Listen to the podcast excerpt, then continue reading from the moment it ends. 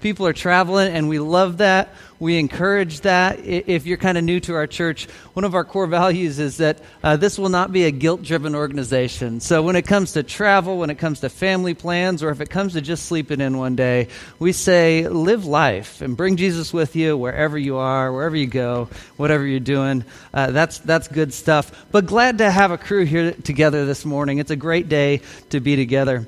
Um, love that it's finally warming up pool parties and fun things like that. It's a good time of year, and we're happy to be uh, be in it and uh, to be together this morning.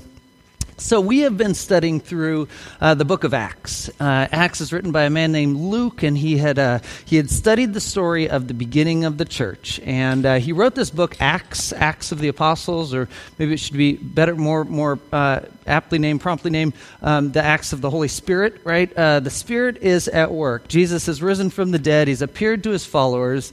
The Holy Spirit has come on the 12 at Pentecost, and thousands of Jewish people there in Jerusalem came to believe in a risen Savior.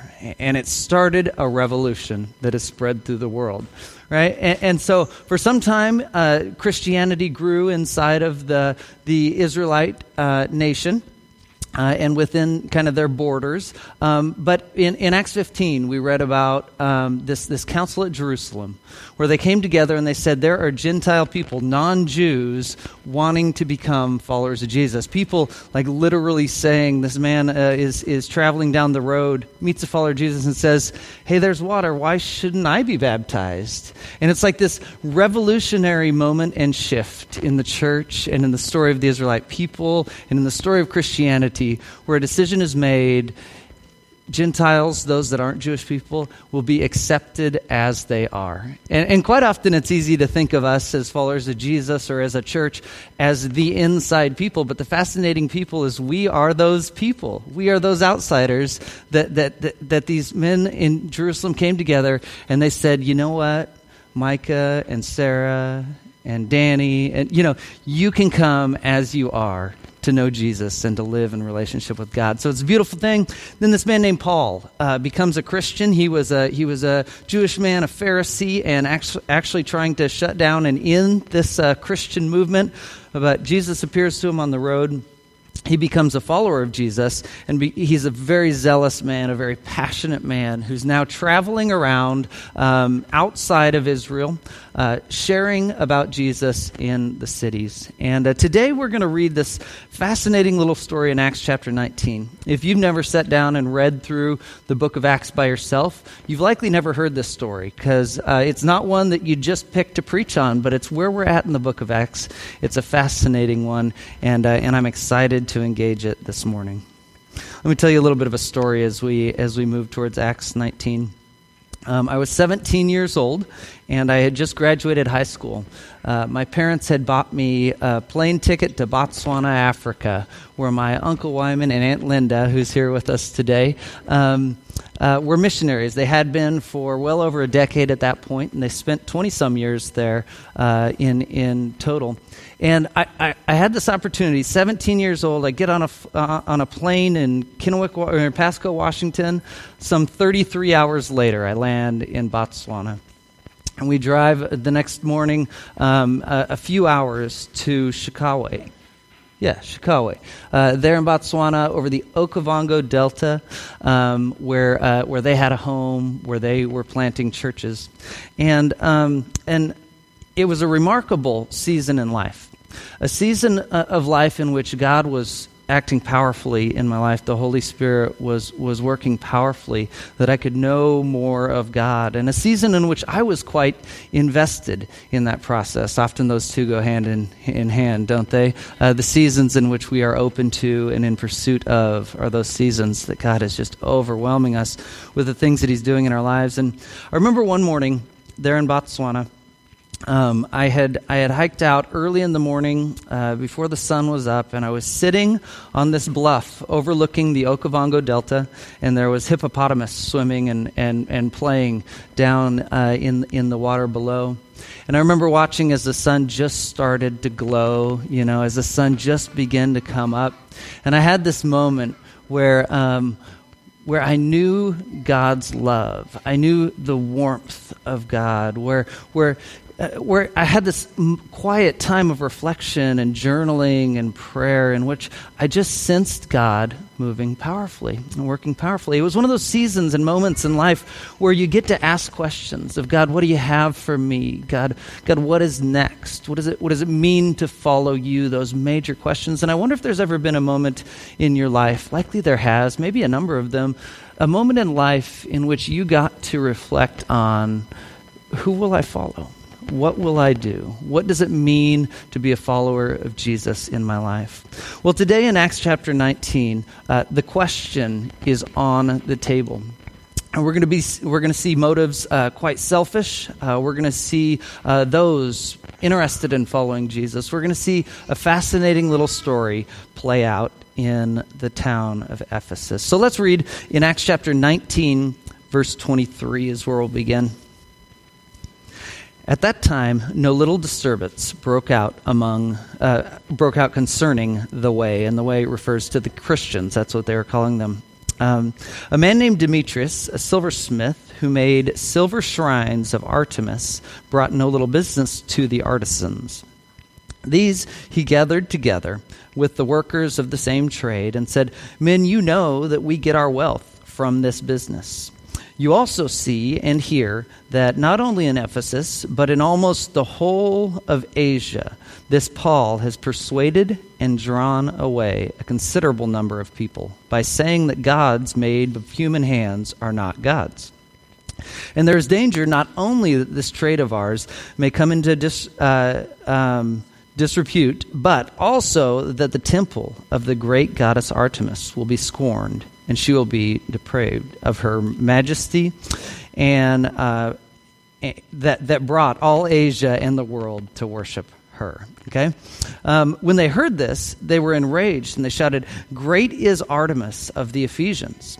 The city was filled with the confusion, and, and people rushed together to the theater, dragging them and Gaius and Aristarchus, Macedonians who were Paul's traveling companions.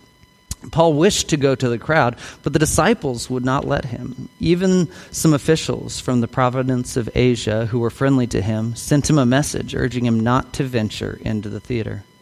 Meanwhile, some were shouting one thing, uh, some another, for the assembly was in confusion, and most of them did not know why they had come together. Some of the crowd gave instructions to Alexander whom the Jews had pushed forward. And Alexander motioned for silence, and he tried to make a defense before the people. But when they realized that he was a Jew, for about two hours all of them shouted in unison, Great is Artemis of the Ephesians. But when the town clerk had quieted the crowd, he said, Citizens of Ephesus, um, who is there that does not know that the city of the Ephesians is the temple uh, keeper of the great Artemis and of the statue that fell from heaven? Since these things cannot be denied, you ought to be quiet and do nothing rash. You have brought these men here who are neither temple robbers nor blasphemers of our goddess. If therefore Demetrius and the artisans with him have a complaint against anyone, the courts are open and there are proconsuls. Let them bring charges there against one another. If there is anything further you want to know, it must be settled in the regular assembly, for we are in danger of being charged with rioting today, since there is no cause that we can give to justify this commotion. When he had said this, he dismissed the assembly. All right fascinating little story. All sorts of twists and turns and interesting things happen. When, when you think of these stories um, that we read uh, about Bible times from 2,000 years ago, um, am I alone in sometimes picturing kind of a far off land or another world, right? It, it almost seems otherworldly, quite different. Uh, sometimes we picture it in terms of like the childhood illustrations that we grew up seeing or the skits or things like that. But you know, what's fascinating to me is to look at the very real world experiences of Paul and the people and to consider the context and the things in which Paul is experiencing these moments. So, Ephesus was a, an extremely prominent uh, city in the time. Um, Ephesus was the third largest metropolitan area in, in the Roman world, and it was one of the most wealthy. Ephesus uh, was a place of learning and philosophy, and they prided themselves in, um, in uh, their, their uh, just open learning forums uh, as, as a place where philosophy was being pushed out to the world. Um, and so Paul has been traveling on his missionary journeys. He's now been in Ephesus for quite some time. Originally, he was teaching in the synagogues amongst the Jewish people, but in time, they uh, rejected him and the message of Jesus. And so Paul has moved now from, uh, the, from the synagogue to the lecture hall of Tyrannus is, is where he's uh, teaching at this point. And it's an open uh, place where people would come to hear lectures about new philosophy, new concepts, new ideas. And Paul was then another one of these men who was teaching this new way, this way about uh, that, that revolves around a man named Jesus who's risen from the dead and inviting people to know this new hope. And so Paul is speaking in these open forums we catch a glimpse from uh, this reading today, and if you'd read earlier in 19 and 18, that, uh, that many people are hearing and becoming fascinated by this new teaching. Um, now, Ephesus is also the home of uh, the Temple of Artemis, and this is a recreation of what it looks uh, what it looked like in its day. Now, this was uh, the largest and one of the most ornate uh, temples in all of the Greek and, and Roman world world. And so people would travel from all over the world to come and to worship at the temple of Artemis. Artemis was the god of hunting and wilderness and wild animals. Uh, she was also attributed with uh, healthy childbirth and fertility and some of these sorts of things. Uh, very, very broad scope rather than many of the gods that were quite specific. Um, people would worship Artemis for, for many reasons. You heard at the end the clerk saying, and, and remember the statue that fell from heaven that we have received and is at the center of our temple. I didn't pull up a picture, but in uh, some in the 70s there was some excavation happening, and they found uh, a five foot tall statue of Artemis in this area. So one of the uh, ancient wonders, uh, uh, the seven wonders of the ancient world, uh, and today there exists that one pillar right there in the middle of a field, but it's still one of those seven ancient wonders of the world. So before was a replica of what was, this is what remains there today a single pillar. Okay? Um, so he's in this town, Ephesus. They are very proud of their God, and they are very proud to be the hub of uh, the worship of this god, Artemis. Um, in Roman culture, uh, they, they renamed Artemis Diana. So if you're ever looking at, at, at, the Roman gods or anything like that, Diana is the equivalent. Um, so Paul has come to this community very proud of their god, uh, Artemis, and uh, he's begun speaking about this new way the way to follow Jesus, the way to live uh, with God, the way to know God in a personal way. And many people have begun to believe it. And, and on the stage enters uh, a man named Demetrius. And he's one of the artisans that crafts these um, golden sculptures. And he's upset because their business is going to be reduced as people come to believe in Jesus and follow the way. And uh, you, you see, people would come to the temple from all over the world. And these artisans would be bidding for who could make the statue or sell, you know, their carving of Artemis to the people.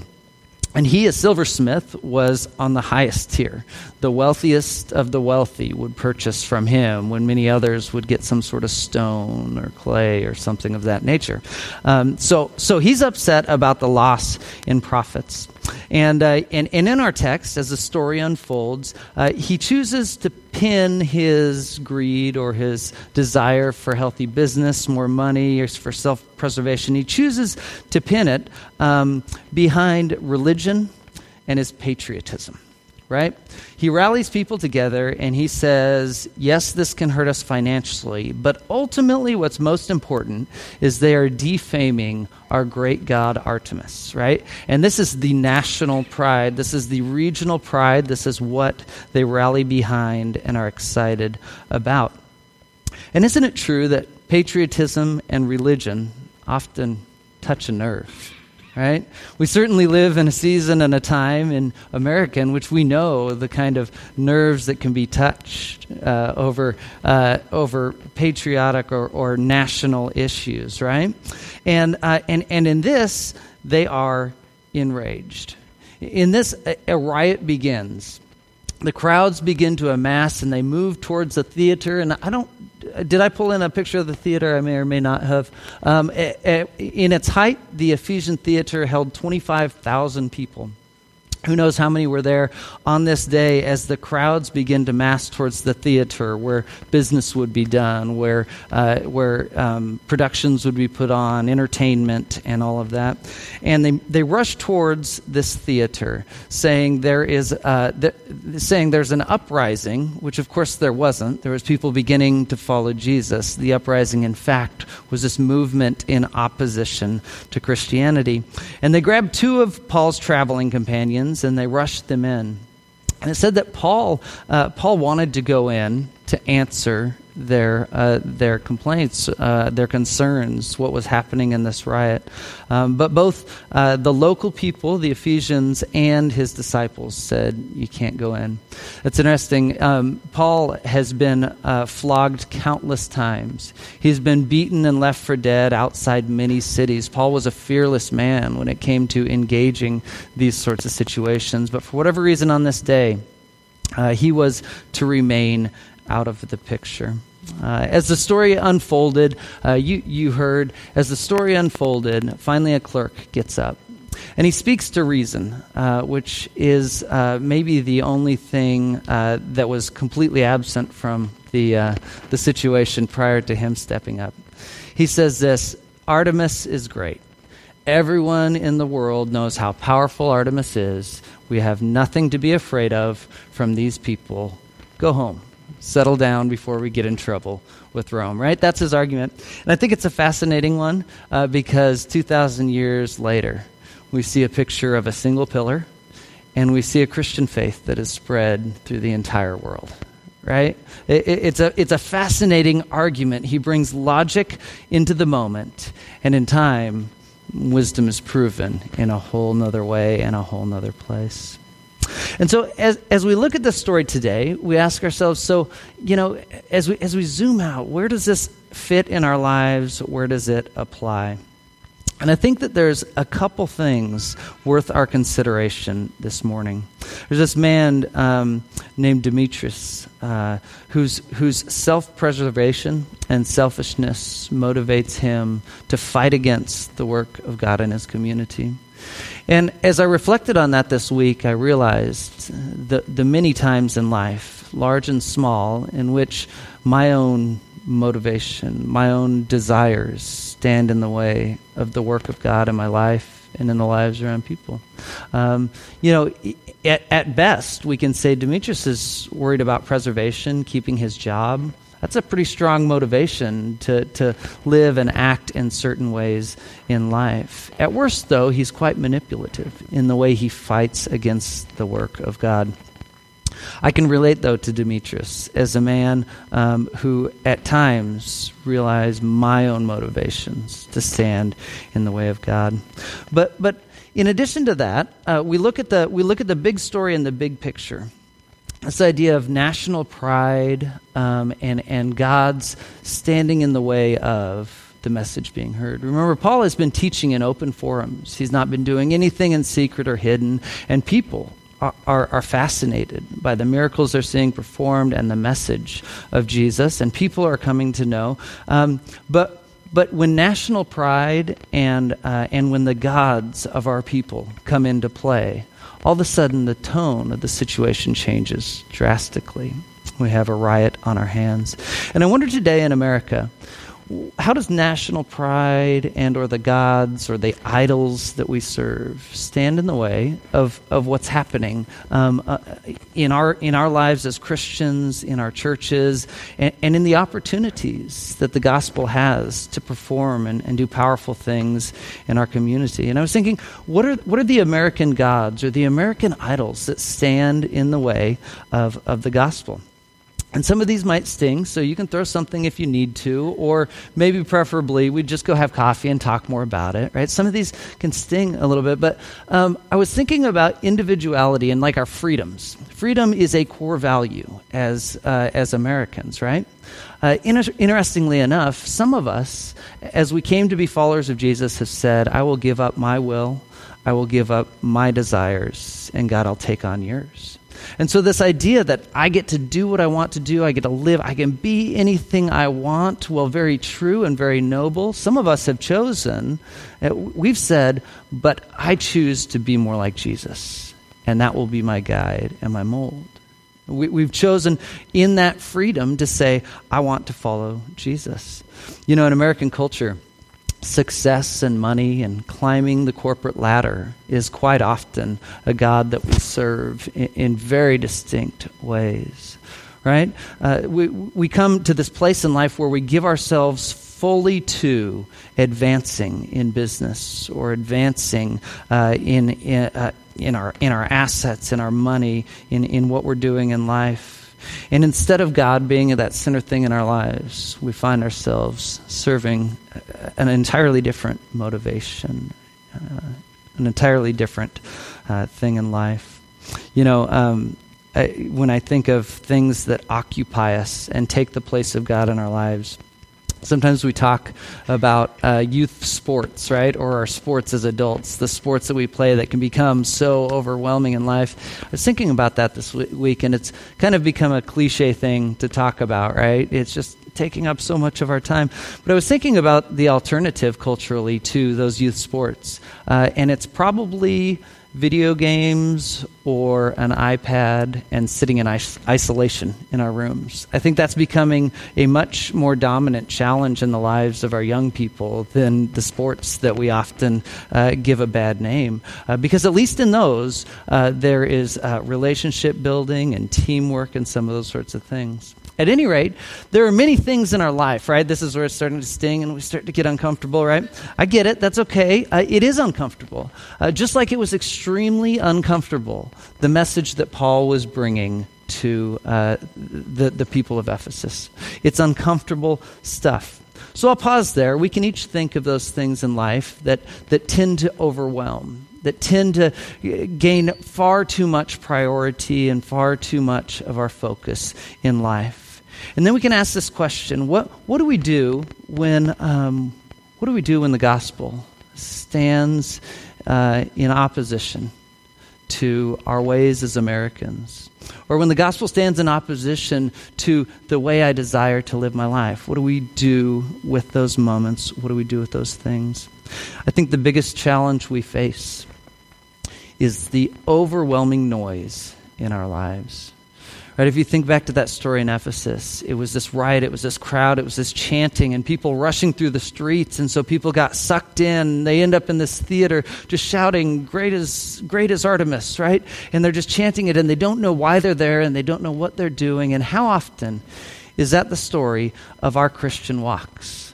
Right? So caught up in so much noise and all the things and the clutter of the conversations and the media and, and, and, and the developments in society around us and the work that we do that we, that we never even get that quiet moment sitting. It doesn't have to be in africa. It doesn't have to be you know, overlooking the okavango delta. But that quiet moment in which we say whom will i serve? Like what is taking priority in my life and whom will I choose to serve? So there's this beautiful passage in Joshua, Joshua 24, and he's speaking uh, to the Israelite people. And, uh, and Israel is in this pivotal moment in their history in which they have been led out of Egypt. They, they've been given a new land. Incredible things are happening. But they are torn between the gods of, of Egypt, the gods in the new land in which they live, or the God who, who, who led them out of Egypt. And Joshua says far more succinctly than I ever could uh, what is at hand, the opportunity that we each have. He says, Now therefore revere the Lord and serve him in sincerity and in faithfulness. Put away the gods that your ancestors served beyond the river and in Egypt, and serve the Lord. Now, if you are unwilling to serve the Lord, choose this day whom you will serve, whether the gods of your ancestors uh, your ancestors served in the region beyond the river, or the gods of the Amorites in whose land you are living. But as for me and my household, we will serve the Lord. Not a beautiful passage. You might have that on a plaque in your wall or something like that. It's a beautiful and well known passage. But it's this moment where, you know, we always jump to the conclusion right there at the end. As for me and my household, we will serve the Lord. And it's a great conclusion. But, but when you back up there and look at it, it, it demands a first step. And that is the contemplation Who will I serve? You see, the question isn't, will I serve someone or something? We are all giving ourselves to someone or something. But, but what, what he does, what Joshua does for us, is begs this question Will we take time to think through who we will choose to serve? And in the end, he comes to the conclusion I have contemplated and I have decided I will serve the Lord. I want to invite us to this, if nothing else this morning. I want to challenge us to um, some quiet reflection in the week to come. Whom will I serve? And the choice is ours. It won't be forced on us by this church. It won't be forced on us by God. It won't be forced on us by anything. The, the choice is, quite frankly, ours. There's that freedom in American. We can be proud at this moment of that freedom, right? We have that freedom to choose absolutely. And the question is, who will we serve? So I'll lay it out in these two ways as we close. For those of us that are followers of Jesus, there, there might be a little bit of sting in this right? Th- there might be a little bit of a challenge in this, and I, and I think that needs to be okay. Um, in, our Christian faith, there will always be a tendency to be drawn in many directions, and it, it ought to be okay to, to hear it's time to reconsider. It's time to reflect again on, on, how I'll live, on whom I'll serve, on, on, how I will live intentionally rather than be caught up in the noise and the voice of, uh, of so much around me and the busyness of life. Now, if you're not a follower of Jesus today, um, then uh, I'd encourage you this. If you're not at this point where you're ready to say, so, you know, me and my household, we will serve the Lord, I'd like to encourage this because I see this play out in the text as well. Um, listen to the voices dominant in life and ask yourself where they're leading right? Because anyone there on the street, not a follower of Jesus, the people in Ephesus, they get caught up in this frenzy and they're chanting and hardly even know why they're there. But if they were to stop and reflect on who are the voices dominant in my life, what is happening around me, well, they would realize some of just the craziness of the situation, that it doesn't have a source or a reason to be happening. It's not leading towards some better conclusion or a better way of life. And so, for all of us, for any of us today, followers of Jesus or not, I think we, I think we have this to reflect on. Who are the dominant voices in my life? And what is it leading towards? I think it's a powerful question to be asking. Friends, let's pray about that. Father God, we thank you for this time. We thank you for an opportunity to look into your word, uh, to hear the story from 2,000 years ago in, uh, in Ephesus. Father, uh, we thank you um, for an opportunity to reflect not just on a time 2,000 years ago, but how it speaks into our lives today. So, Father, I pray that you will give us quiet moments of reflection in the weeks to come. Father, that we can ask questions of, of what we are giving ourselves to and what it looks like to follow you. Father, I pray that you will draw us in to recognize your love and the beauty and opportunity found in serving you above the other things around us. It's in Jesus' name we pray. Amen.